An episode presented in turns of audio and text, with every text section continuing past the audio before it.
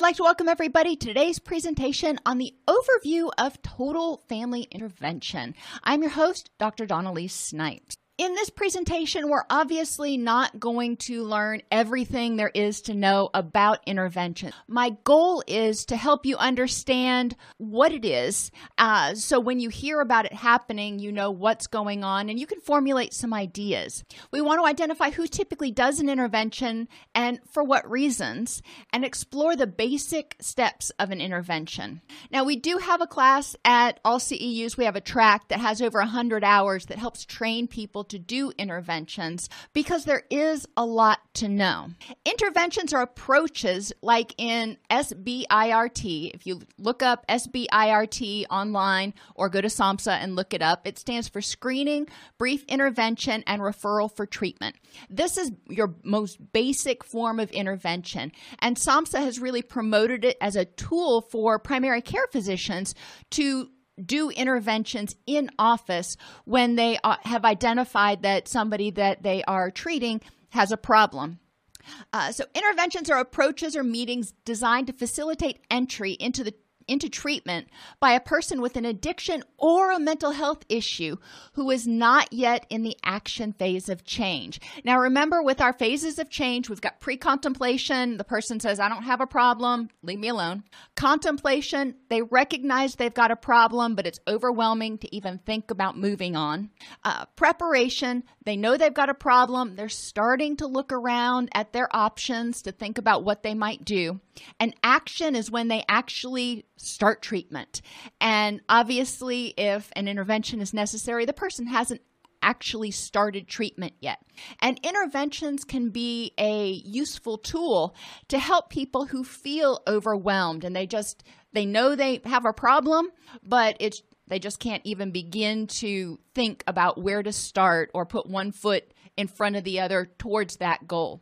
Interventions are based on motivational interviewing approaches, and the basic framework that we use is frames. Feedback. We want to provide the person feedback about what we observe in their behavior and how that behavior may be impacting others and what our feelings are about what's going on. Responsibility for change is put squarely on the shoulders of the person with the mental health issue or the addiction. We can't force them to do anything. We're giving them options, which is where we get down to advice and a menu of options. In a well planned intervention, the person who's doing or people who are doing the intervention have options for the people up and up to and including the availability or the ability to enter residential treatment right now. And and if the person agrees to treatment, then they can, you know, start acting on it right away. Empathy is the next thing. We need to recognize, and, and I've talked so many times about resistance. Resistance is not about a person trying to be ugly, trying to be uh, troublesome, 99.999% of the time. I'm optimistic there. Most of the time, resistance means that the person feels overwhelmed or they don't know what the options are. Uh, maybe they've tried before and failed, so they're scared to do it again.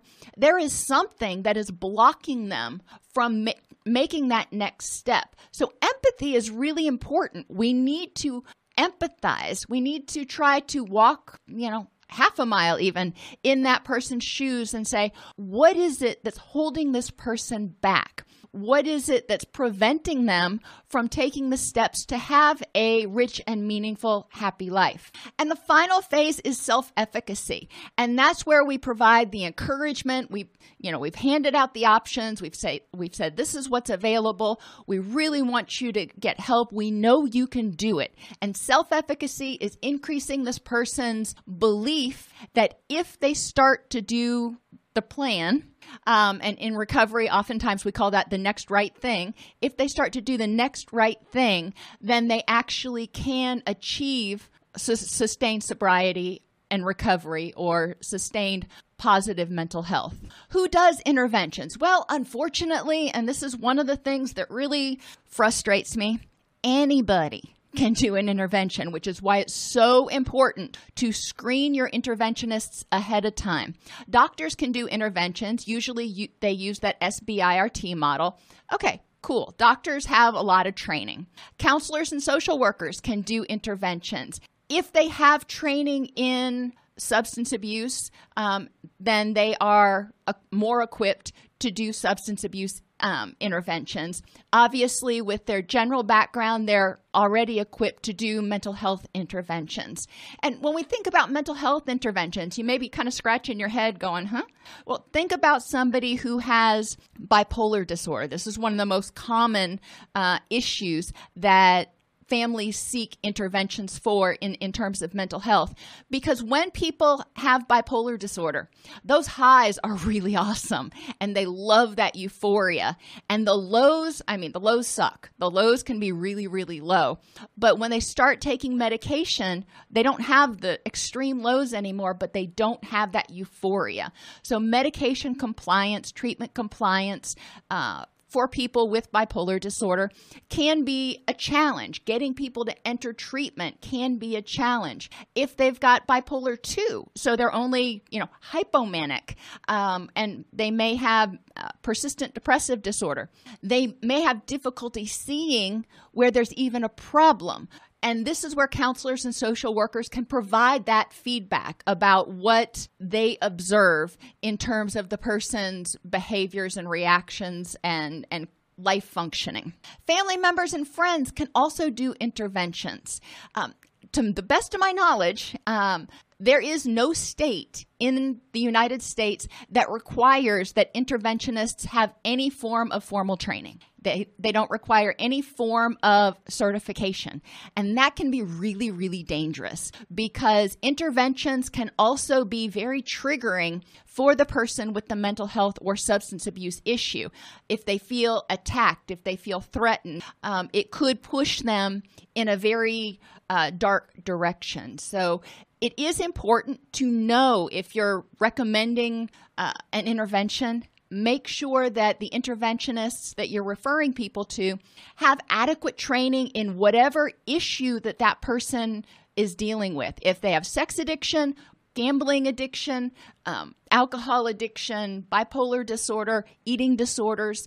There's a whole range of stuff, and each one of those things has their own, has its own uh, unique issues associated with it.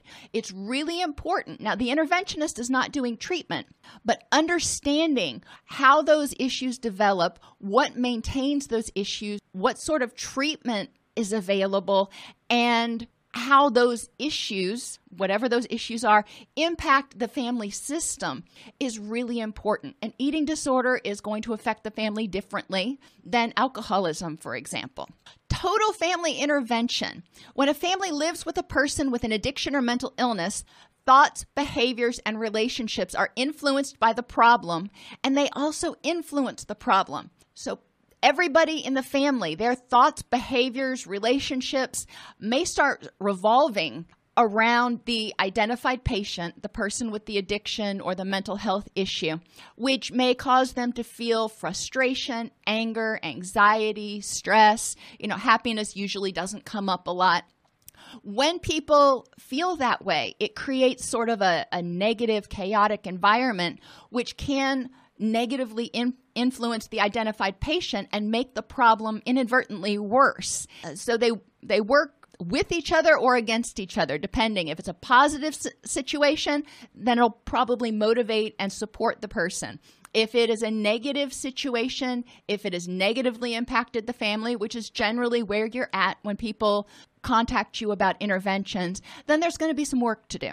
Total family interventions recognize the impact of the addiction or mental illness not only on the identified patient, but also on the entire family system. Communication styles, boundaries, anger, grief, resentment. There's lots of stuff. Uh, guilt, that comes up really high too.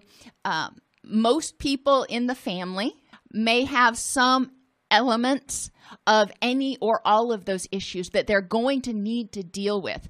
One of the things that used to frustrate me so much when I did residential treatment was having a person come in and go through 30, 60, 90 days of residential make huge strides in their thinking, their health behaviors, their, you know, addressing their problems, their coping skills. Oh, they were just, they were really going strong. But the family hadn't budged. The family was still thinking the same way. The family was still expecting the same things. The family was still holding on to resentments and anger and suspicion. And yes, it takes a while to work through those trust issues and, you know, all of the hurt and, and devastation that's been done but it's important because if you take a person who is, you know, doing great in recovery and you put them back into that same dysfunctional environment, which one do you think has more power? Someone with really new skills that's really trying to learn a new way of life, or this whole environment with multiple people and multiple old ways of behaving and reacting. So TFI um, really insists the whole family be involved. Now, not all interventions require the whole family to be involved. But with TFI, that is one thing that is is certainly recommended.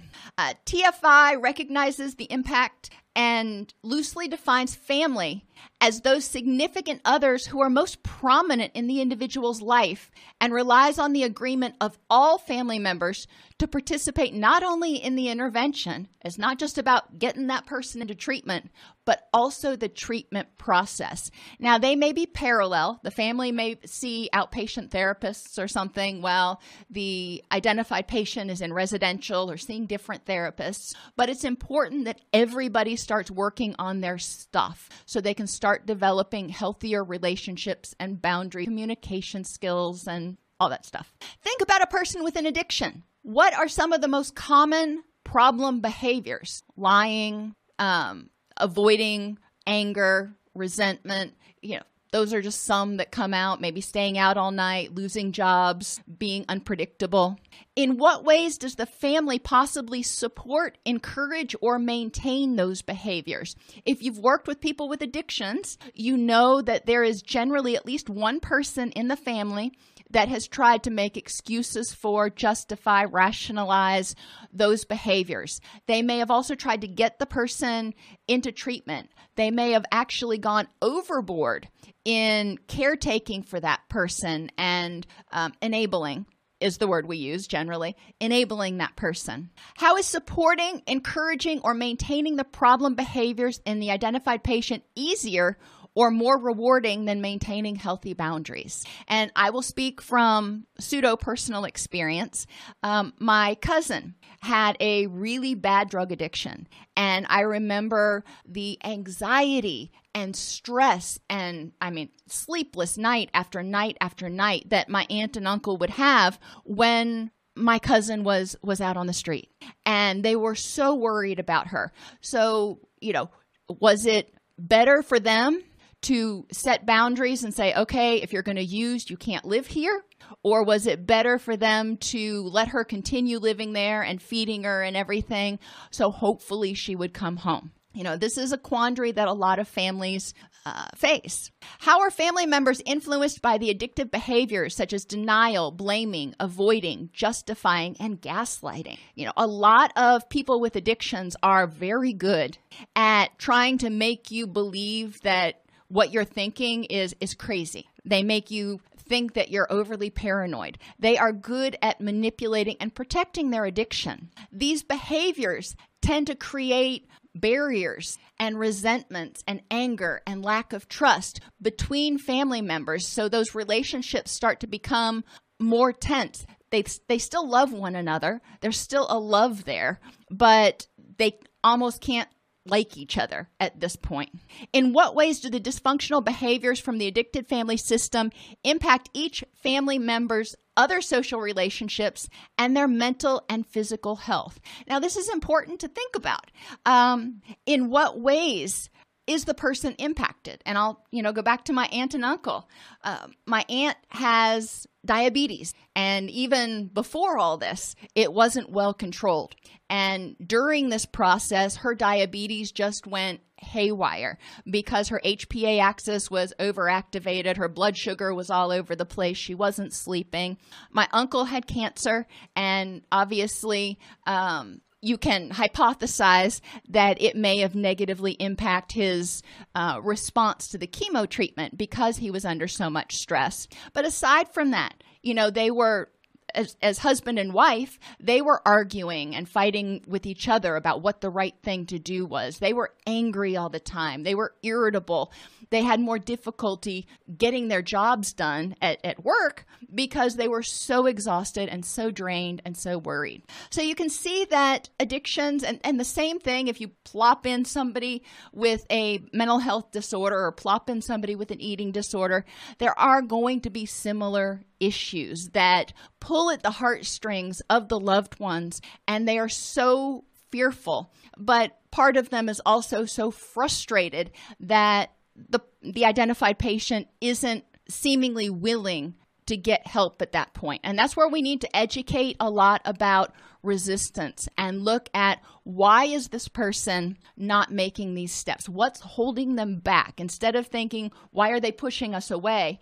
Think about what's holding them back and envision maybe this image of whatever the issue is is a great big monster pulling the person back. There's something holding them back. The same thing can be said about a person with a mental illness. You know, think about some of the most common problem behaviors. Maybe somebody with bipolar disorder um, doesn't take their medication. So you never know which person is going to show up. Somebody with major depression, somebody with who's in a manic episode, or somebody who is asymptomatic. So there's a lot of question about, you know, how to handle things on a day to day basis. Now, most people don't cycle super rapidly, but you don't know when an episode is going to happen.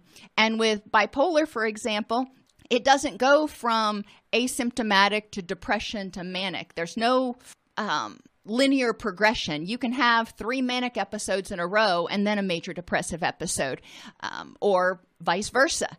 It can be really challenging. And when the person is clinically depressed, you know, they don't have energy to do the things that they want to do often and sometimes the things that they need to do. When identified patients begin the recovery process, they need support and to learn new ways of acting, reacting, and interacting. The family system has been organized around dysfunctional patterns and may not know how to react unless the family also participates in treatment. So when Johnny starts, you know, sleeping a little bit later. That may be a old behavior that indicated that Johnny had relapsed and was staying up partying all night. Now, it may mean that Johnny stayed up too late watching TV.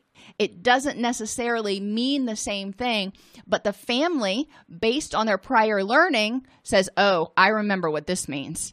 And they start becoming suspicious. And at a certain point, identified patients start to get frustrated and they're like, Well, if I'm going to be blamed for it, you know what's the point in not doing it?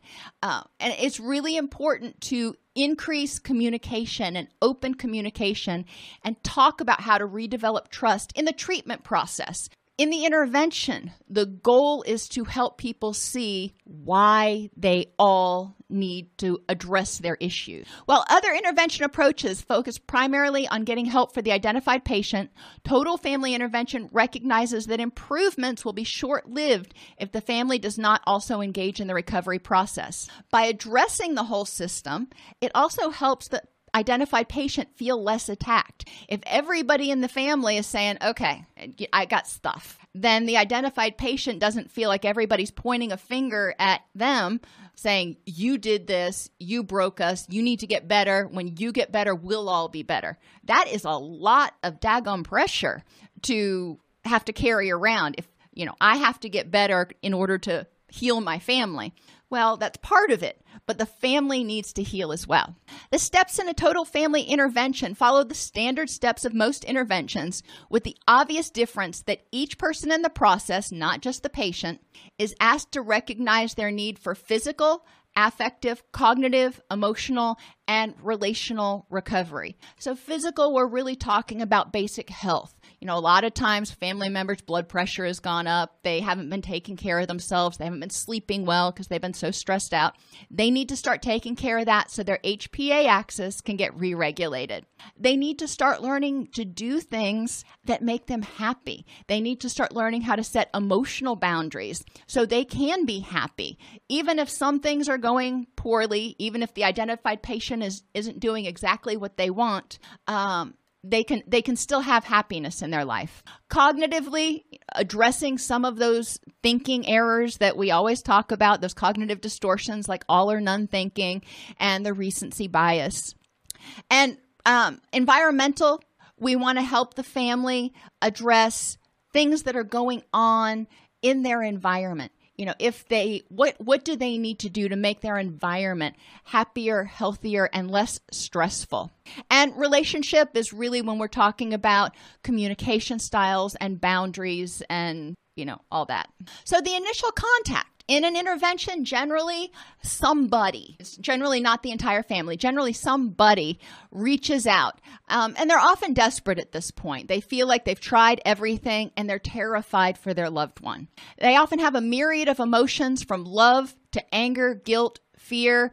And because they're contacting you, somewhere down in there, there is a kernel of hope. And we want to help them find that hope. It's important that in this initial uh, contact that the interventionist is appointed as the primary contact for the team. So everybody that ends up on this intervention team um, knows who they're going to call. They're not calling one another going, when's the meeting? Da da da. They know that if they need information, they call the interventionist. The next step is to identify who will be on the team. It's vital that the main people involved in the person's life are willing to to join the identified patient in the recovery process.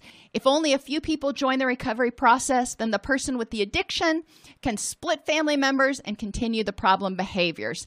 Uh, for example, if you've got a mom who is on board and a dad who is, you know, still giving the person money under the table, um, that may not work. You know, there's going to have to be a united front. And it may not be a, a mom and dad. Maybe they've got a united front, but grandma and grandpa think that, you know, they have a better way to do it. So they're the ones that are letting the person stay with them, giving them money, uh, whatever.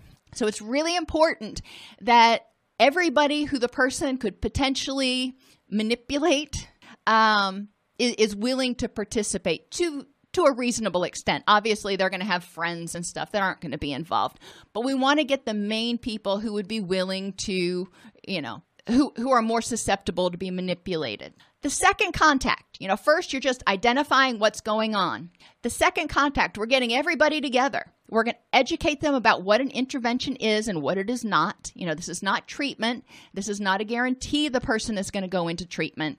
This is a process to try to help increase the person's motivation and readiness for change. We need to educate them about what will be required of them in the process, including personal counseling and support. This is a really stressful time, and leading up to it is stressful. The intervention can be stressful, and afterwards, especially if the person doesn't accept help. It can be extremely stressful. We want to talk about what the possible outcomes are and how the person, how the family is going to handle those possibilities, not inevitabilities, but possibilities. You know, the person could, the identified patient could say, hey, you know, treatment sounds good. You know, just just help me. I, I just don't know how to take the first step. Or the person could say no, um, and probably with some expletives included and and storm out. So we need and th- there are all kinds of options in between. They could go to treatment stay there for three days and then leave against medical advice. We want to talk about what those possible outcomes are. We want to educate them about the types of treatment and resources that are available to help them not just the identified patient but the whole family. And then talk about what the next step might be. So they're getting an idea, they're deciding whether this is something they're, you know, all in on. We also provide hope and informed consent. And this is really important because, like I said, they're making a decision about whether they're all in or not on this process. We want to develop hope that an intervention can help them move in the right direction by having them envision what life will look like when the person is in recovery. This is what somewhere in the back of their mind they've been thinking about, they've been dreaming about. So let's start articulating what it looks like so they have a, a goal. Provide information about the success of interventions in general as well as, you know, the interventionist's own personal success rate. You know, if you are only successful one out of every 15 times, it's ethical to tell them that. Um, if you're only successful one out of every 15 times, it's probably also important to get more training, but that's a whole different issue. We also want to educate them about the risk factors they can reduce and protective factors they can enhance to support their loved one. So, for example, let's stay with somebody with alcoholism. One of the risk factors that they can do is eliminate uh, alcohol from the house if the person is living there. They can um, encourage the person to come over for dinner every evening, and that enhances support. That's a protective factor because the person's not going to be drinking in when they're coming over to the house, hopefully. Um, and they also won't have access to alcohol at that point. So there are things that can be done to start making the environment um, and the relationships more supportive and less less risky. Motivate them to commit to, to the process and take the next step in setting up the intervention all PACER sources of motivation. So when we're motivating the family, we want to help them see the physical sources of motivation. How will doing this intervention protect the health of their loved one and reduce their stress and related physical symptoms? Affectively, how will the intervention ultimately lead to improved happiness for the whole family and reduce distress. Cognitive sources. How does doing an intervention right now make sense? Because they've already tried what they perceive to be everything else, and they really believe that the person is in objective danger right now. Environmental sources of motivation. How is it going to make their whole household less stressful? You know, sometimes you walk into a house, especially if family's fighting, and you can cut the tension with a knife. Nobody wants to live in that environment. How is an intervention potentially going to make the household less stressful so you don't have that tension? And relational sources of motivation. How is the intervention going to improve relationships among all family members as they support each other and how it may help the person with the addiction or mental health issue take necessary steps to improve their relationships with the rest of the family. So, we want to focus on the fact that this intervention is not just about, again, the identified patient.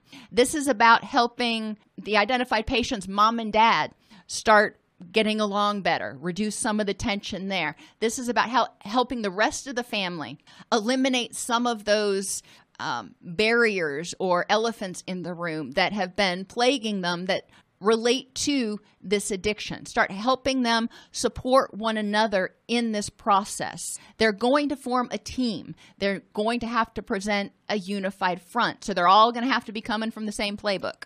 During the first face to face meeting, the interventionist also gathers information about the stage of readiness for change of the identified patient, as well as each person on the intervention team. Now, obviously, the identified patient isn't there. So we're going to have people hypothesize about that person's level of readiness for change. So we have an idea about whether the person, the identified patient, has no desire to change, they don't think they've got a problem, or whether they just need some, some guidance. They're preparing, they really want to make a change, but they don't know the first step. You know, there, there's very vastly different approaches based on on where that person is. Pre-contemplation, I don't have a problem. Other people need to change, but not me. Contemplation, Maybe I got a little bit of a problem, but my behaviors are not having a significant negative impact. In the preparation phase, the identified patient or the people realize that they have problems or are contributing to the problem, and they're considering what they may need to do to address it, and they're getting ready to make the change. And then in action, they're doing it. Now remember, everybody on the team is in some level of readiness to change. What are they changing? They're cha- they're having to be ready to look at themselves and think about changing their own behaviors, their own responses to the situation. Uh, at, at hand because the family dynamics are probably going to change markedly. The readiness for change assessment, really simple 10 questions on one to four. People rate it.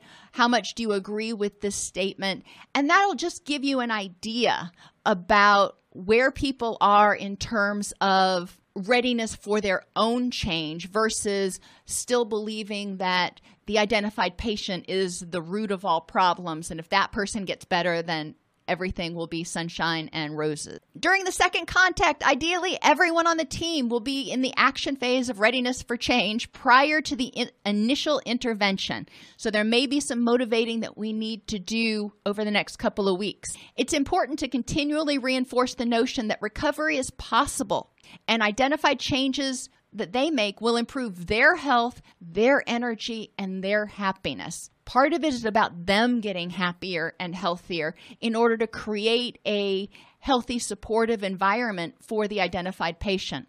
In some cases, because of the threat of overdose or suicidality, or because it's impossible to find a time in which the identified patient is sober or mentally stable, it may be necessary to help the intervention team pursue involuntary commitment. Currently, there are 37 states that allow some form of involuntary commitment for addiction treatment, and nearly every state has laws for involuntary commitment for mental health issues. The process, requirements, and how long a person can be committed will vary by each state. Once the identified patient has been stabilized, then the intervention can take place. Ideally, before the person is discharged. So if they're in crisis stabilization, ideally before they're discharged, there, there is a discharge meeting where the intervention takes place. It is important to realize, though, if, you know, probably don't need to say this, involuntary commitment does a lot to make the person feel attacked and does a lot to break down trust. So it's not something that you,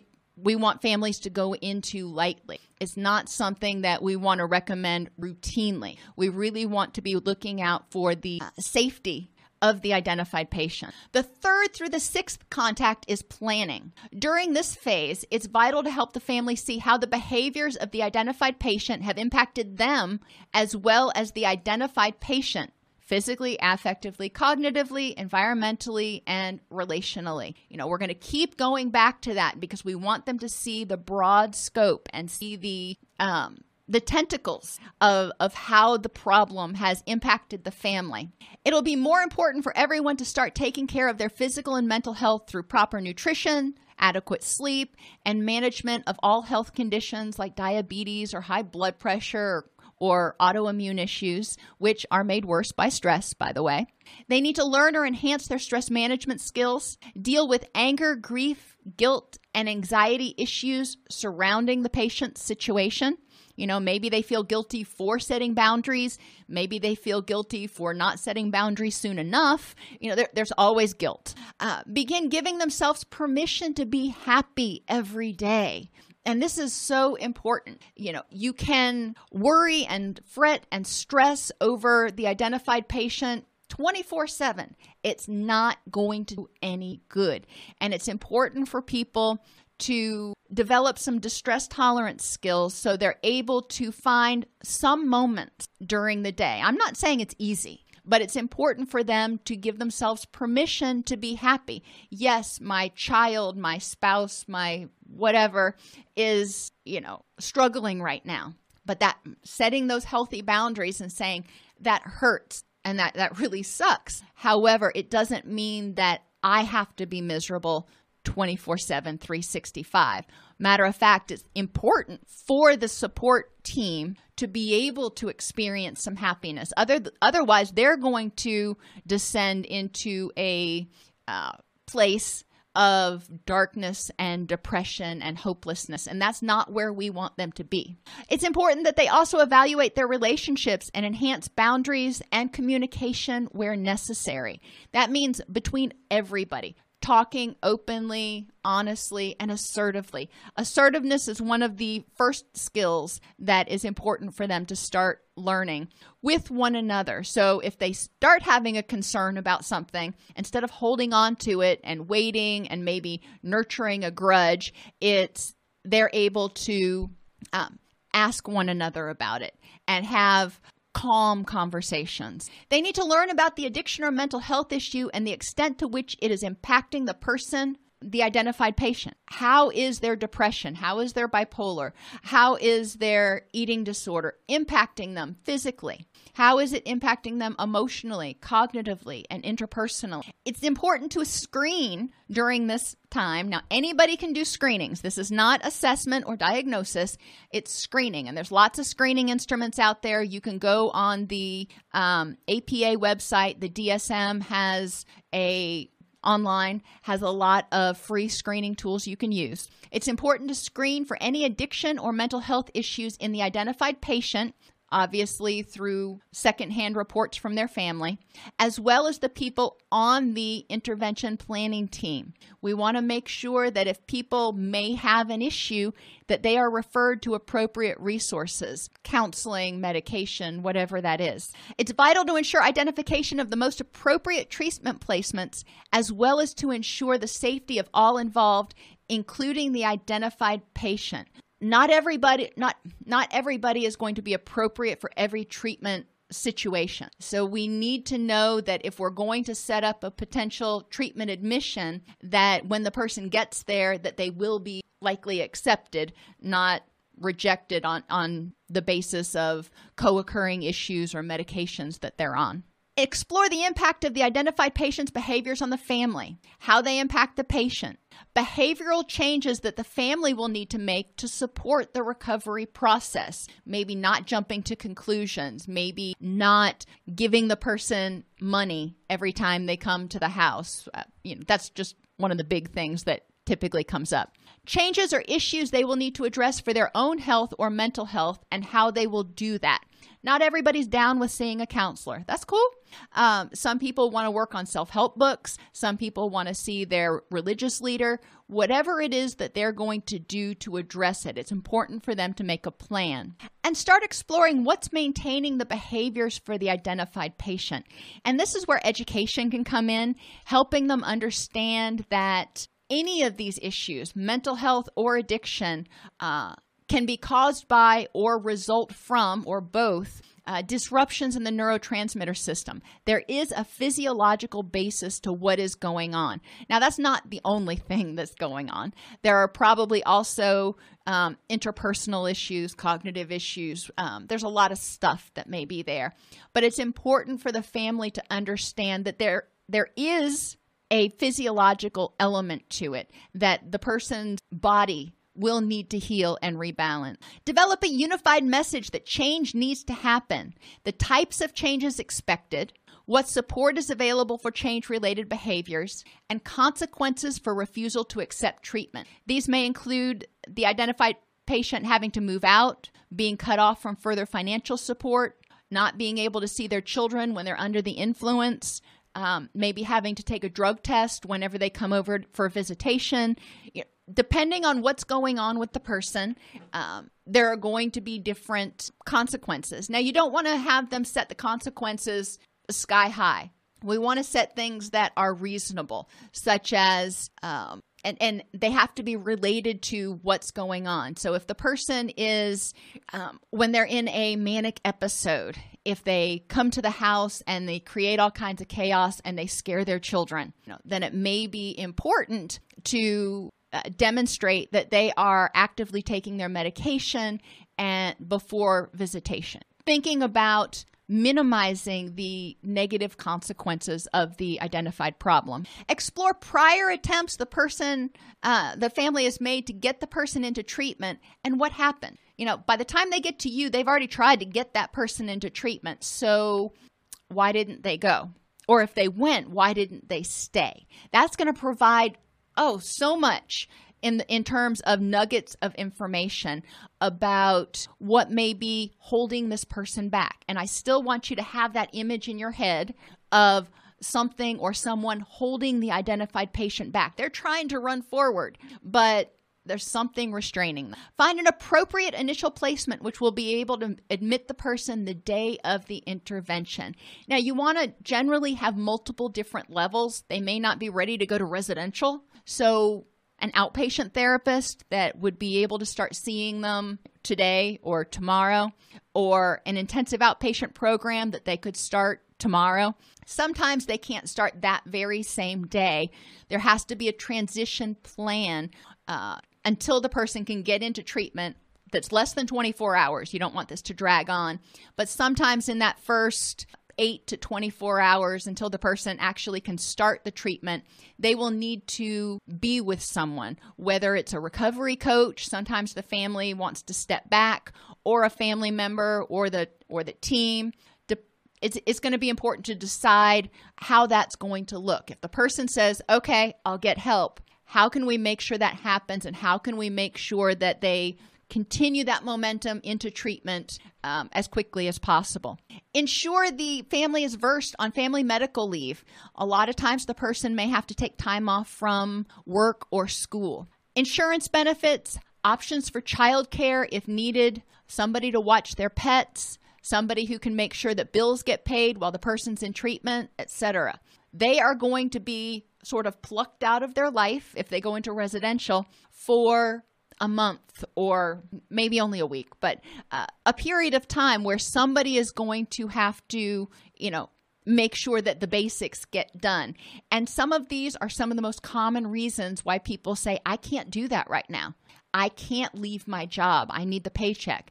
I can't do this, that, or the other. And it's going to be important to know what their typical um, rationale is that is holding them back and have solutions available to them. The family is also going to have to, at this point, r- start writing personal narratives. And they can take on different forms. One uh, is a letter template and it starts out with something like, I love you, I care about you, and truly believe that it's possible for you to get better.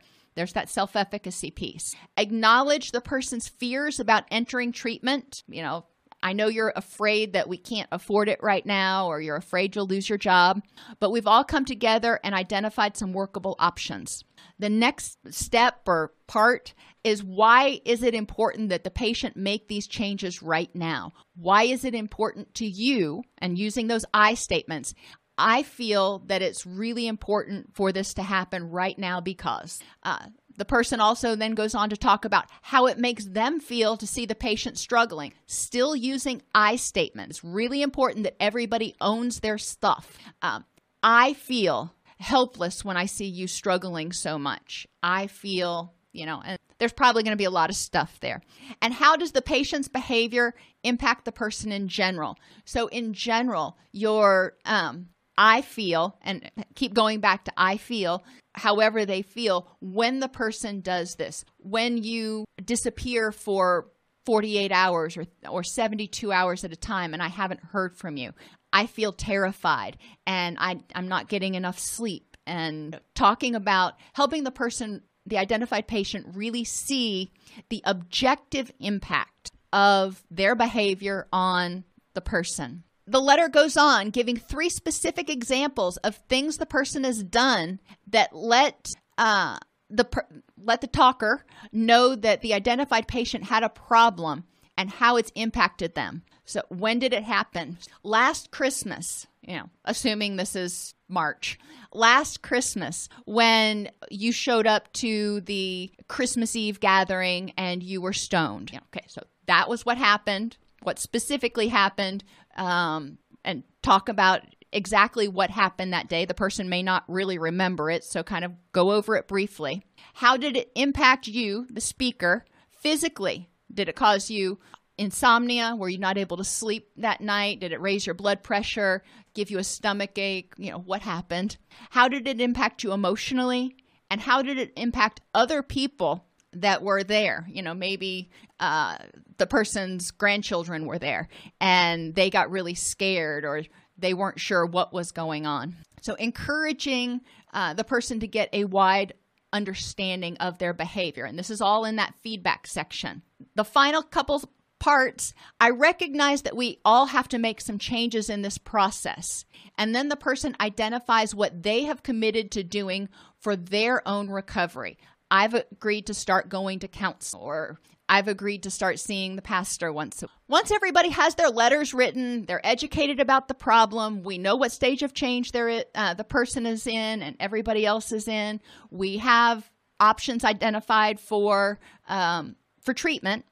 Then it's important to get together and rehearse the intervention process. Anticipate the person's objectives and have calm, rational responses prepared for each reason the person may give to avoid treatment or taking responsibility for their behavior. Especially in addictions, there's often a lot of blaming. You made me do this. If you wouldn't have, if you wouldn't nag me all the time, I wouldn't have to drink. There's a lot of blaming, minimizing, rationalizing. It's helpful as an interventionist to keep a running list of objections that people have to treatment. So if a family's having difficulty coming up with objections, you might say, well, has this has the person ever used this as a reason to not go? And give them prompts so they can make sure that they're prepared for as many possible objections as possible. Even though the entire family has participated in the process until now, and remember, I'm using that term family really loosely. It's anybody who's really important to the identified patient. It's often suggested that the person the identified patient be confronted at first by just one person with or without the interventionist present. And that'll depend entirely on the patient, the situation. That's going to be a family to family thing. If that fails, or if it seems the family has already tried that, then a group intervention may be the next step. During the intervention, whether it's one or one on one or in a group, ensure the person, the identified patient, is not under the influence of drugs or alcohol at the time. Present the message with love, respect, support, and concern. It's going to be important to keep that anger under control. It's going to be important, hopefully, to have dealt with some of that anger and resentment and be more on the side of compassion and empathy. Set ground rules in with yourself, with the person that's doing the intervention, with the team. Uh, that prohibit name calling or angry accusing statements and insist on objective presentation of facts using I statements. Saying something like, you completely destroyed last Christmas, that's not objective you know, that doesn't tell the person what they did. It's important to say, I felt humiliated when you showed up at the family Christmas party and you were stoned and you did this, that, and the other. That's objective. That's something that can be sort of verified. It's important to use those objective examples. Stay on track during the intervention. Remember that the person with the addiction or mental health issue will likely feel very threatened. Make sure team members are prepared to remain calm in the face of the person's accusations, hurt, or anger, which is often meant to deflect or derail the conversation. They've learned that if they can bow up enough, generally people will back down. So it's going to be important to be prepared for that. This is why one on one is usually the best way to start. And a lot of times, if it's done well, the family doesn't have to move to that next step. Sometimes it can be, you know, like I said, a person and the interventionist counselor person and the identified patient. So there is a, a moderator there. And, you know, that can be uh, super effective in, in many cases. A lot of times it doesn't get to that full um, intervention, group intervention like you see on television. During the intervention, it's important to express concern and present treatment and recovery options using the frames method. Let them know that, okay, these are your options. You don't have to go to residential. If you would agree to start going to 12 uh, step meetings or smart recovery meetings every day, and you know whatever the other li- demands are then you know that's cool but it's important to have a minimum requirements for what the person needs to do, as well as up to and through the highest level of treatment that they may need. So, okay, they're not ready to go to residential. What are they willing to do? What we want to see is forward movement. You're not going to take somebody who's in the pre contemplation or contemplation stage and likely get them to jump into residential treatment. That's not super realistic. You may get them to agree to start going to 90 meetings in 90 days and, you know, um, going to work every day and whatever those minimum requirements are. So it's important to have that minimum. Ask for an immediate decision. Don't give the person time to think about whether to accept the treatment offer because it just gives them time to continue denying the problem, go into hiding or go on a dangerous binge. We want to know that they've agreed to do something and then we've got a plan. And part of that plan involves safety, making sure that if they're going to start doing the next right thing, that they have their basic needs met. We know they have safe, stable housing. We know they have access to medical care and nutrition, etc. It's recommended that the interventionist have a licensed therapist or the person's physician as part of the team in the event that the person goes into crisis during the process. For cost containment reasons, this professional may only need to be present if a phase two intervention, a group intervention, is required. Total family intervention best practices require the participation of a licensed medical or mental health professional if the person has a history of depression, suicidality, physically aggressive outbursts, or is physically vulnerable in some way. If you're working with somebody who has anorexia and they are at a weight that they are physically compromised, uh, it may be important to have a licensed clinician involved. So if the person decompensates or refuses treatment and needs to be involuntarily committed, uh, you know that's that's there. But we really want to try to empower the person. Follow up is essential. After the intervention, is recommended for someone, either the interventionist, a coach, or a clinician that's involved in the process, to have brief 30 minute follow up meetings with the family on a weekly basis for 12 weeks, regardless of whether the person went into treatment.